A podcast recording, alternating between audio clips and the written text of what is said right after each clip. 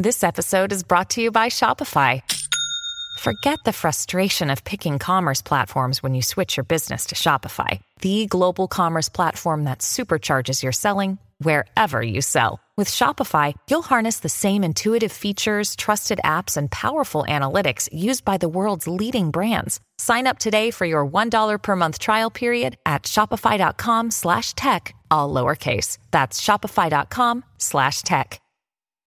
When you need mealtime inspiration, it's worth shopping Kroger, where you'll find over 30,000 mouthwatering choices that excite your inner foodie. And no matter what tasty choice you make, you'll enjoy our everyday low prices, plus extra ways to save, like digital coupons worth over $600 each week. You can also save up to $1 off per gallon at the pump with fuel points. More savings and more inspiring flavors make shopping Kroger worth it every time. Kroger, fresh for everyone. Fuel restrictions apply.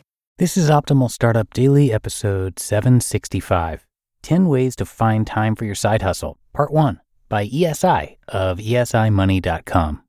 And my name is Dan, and I am here with you every single day, hosting and narrating from some great blogs that we find on entrepreneurship.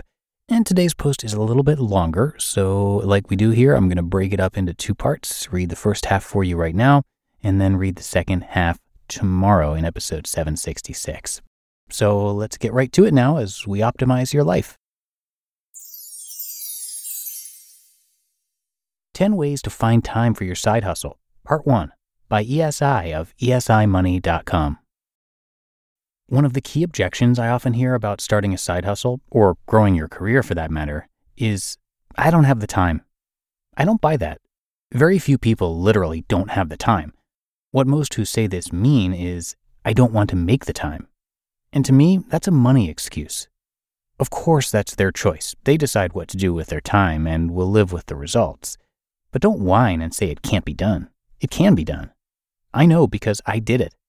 Several times throughout my life, even though I was very busy, I made the time to work on a side hustle to help us get where we wanted to be. So, for those who would like a side hustle and think you just don't have the time for it, I'm going to offer you the 10 following ideas for finding that time. 1.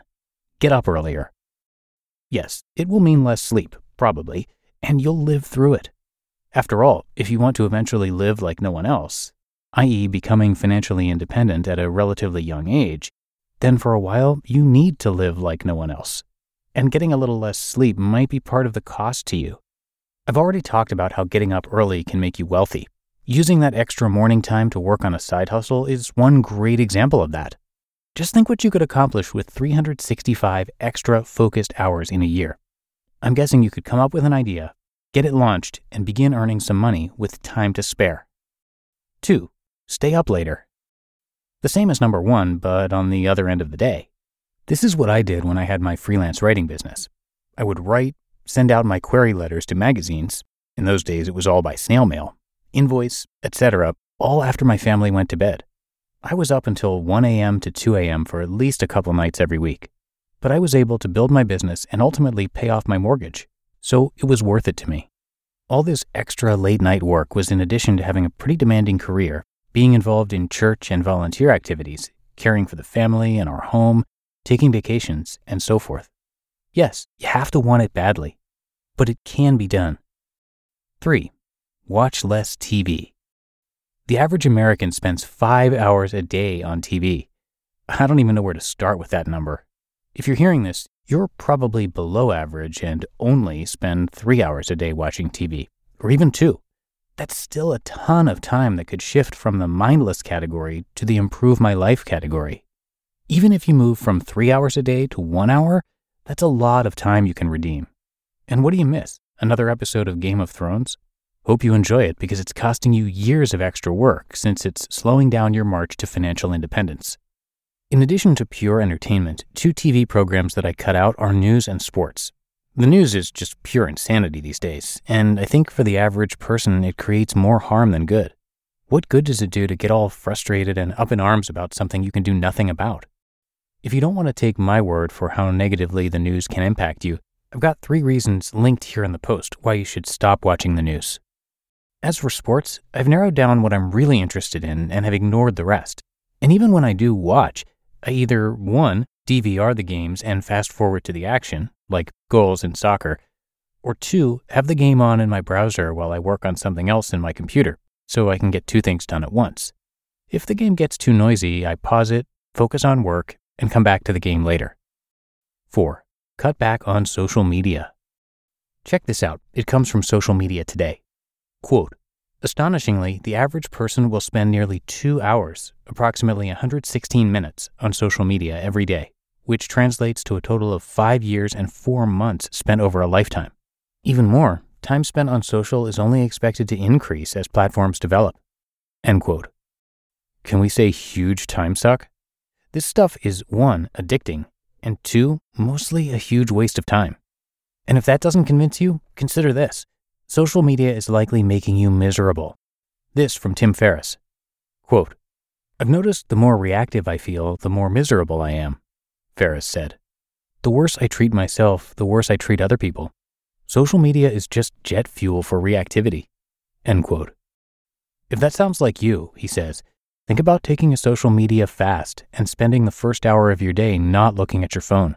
Ferriss doesn't use Facebook at all for personal purposes and has been happier since he mostly unplugged from Twitter as well. End quote. I know from firsthand experience, Facebook in particular can be a huge time drain for me, and I have to watch it. It's just so easy to open up that tab and check what's going on for just a minute. I then move from family updates to financial articles to soccer news to cat videos. I look up and an hour is gone. So I set limits and only allow myself to look at it twice a day for 15 minutes each. If I wasn't running online businesses, I'd probably close it all down. You can do the same. 5. Hear that on tomorrow's episode. You just listened to part one of the post titled 10 Ways to Find Time for Your Side Hustle by ESI of esimoney.com. When it comes to hiring, don't go searching for the one, just meet your match with Indeed. Indeed is your matching and hiring platform with over 350 million global monthly visitors and a matching engine that helps you find quality candidates fast. Ditch the busy work. Use Indeed for scheduling, screening, and messaging. 93% of employers agree. Indeed delivers the highest quality matches compared to other job sites. And one of the things I really love about Indeed is that it filters out those incompatible applicants. So when you're hiring, the process is much faster and you only have to consider applicants that are already likely to be a great fit.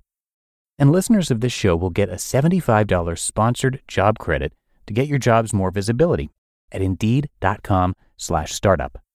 So just go to indeed.com slash startup right now and support our show by saying you heard about Indeed on this podcast. Indeed.com slash startup. Terms and conditions apply. And thanks to ESI for the great article. He's not a financial advisor or money professional of any kind. He's just a normal person who learned how to manage money by trial and error, plus some study and focus. But the results speak for themselves. In 25 years, he's been able to accumulate a large net worth that has left him financially independent. He personally prefers learning from someone who has been there and done that versus someone who has plenty of theories but no real accomplishments to back them up.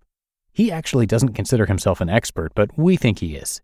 ESI Money has an entire category dedicated to quote unquote experts who are not really experts.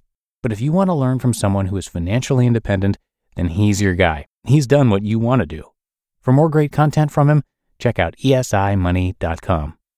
But that's it for today. Hope you're having a great one, and I'll see you back here tomorrow where we're going to hear part two of this post and where your optimal life awaits.